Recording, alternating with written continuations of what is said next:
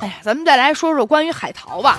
现在呀，很多人啊就说在网上淘宝不算什么了，现在就全世界的东西，哎，你要想买的话，哪儿买不着啊？什么海外代购啊，什么海淘啊，多了去了。特别是有些人愿意买鞋。是不是啊？就那种运动鞋，觉得海淘便宜，而且保证是正品，因为咱都知道嘛。你像那个莆田那儿有造假鞋的，所以很多人一听说说别人帮你代购啊，或者帮你买呀，就觉得好像不一定靠谱。我要海淘的话，有快递单子，他说了从美国给我邮过来的，但您知道吗？这都能造假？现在这个快递代收点帮助莆田。假冒的运动鞋厂商伪造快递单，虚构海外发货信息。美国，想吧，美国给你邮来的，就是现在这么夸张了吗？确实让人觉得挺吃惊的。他怎么造的假呢？原来呢，很多的用户海淘来的，比如说阿迪、耐克这种名牌鞋，其实呢，都是一些快递代收点公开的就提供呢异地上线的服务，甚至专门就建设虚构海外。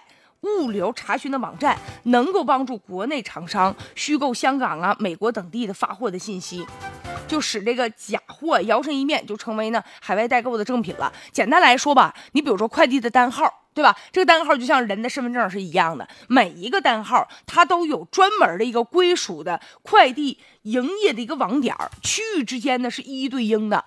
你比如说，我现在咱咱在哈尔滨啊，我要要一快递单，管快递小哥要，我填完单以后，那个单号明显显示了，就哈尔滨某一个快递营业网点的，然后我再往外邮寄，人家倒查就知道我是从哪儿发货的。所以同样的道理，只要对方能够这个快递网点搞到美国啊，或者是其他地点的这个单号就行了，把这单号要来之后，然后呢？再由这个网点的代码去登录这个扫描设备，只要满足这两个条件，那基本上你就看这产品啊，它这物流信息一扫，那就是比如说从美国就发过来的货了。实际上呢，其实都是国内其他的网点啊，就代做的。这样一来呢，比如说啊，有买家万一起了疑心，说你光有快递单还不行，我得看一看海外货运查询网站。现在人家啊，就这网站都能造假，整个一个网站全是假的。你打电话问客服，那也是专门的造假的工作人员。多专业啊！说白了就是已经建立了一个网站，就点点鼠标的事儿呗。说是网站，你能看着吗？背后几个工作人员就是一网站。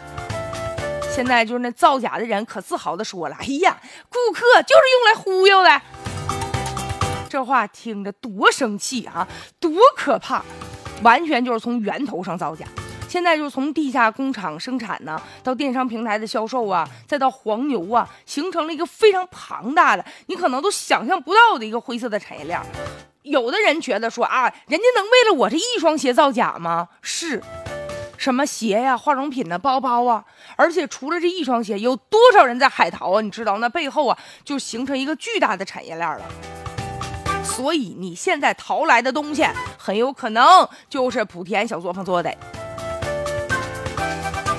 现在呢，有一些物流企业故意的浑水摸鱼，他们其实都明白这么做为什么呀？不就帮助那些造假的人吗？欺骗消费者，铤而走险。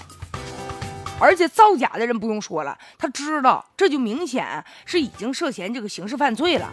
但是物流公司呢，你明知道从事的是犯罪活动，然后你还作为他的帮凶，还作为共犯，那是不是也应该受到法律的严惩？绝不能姑息呀！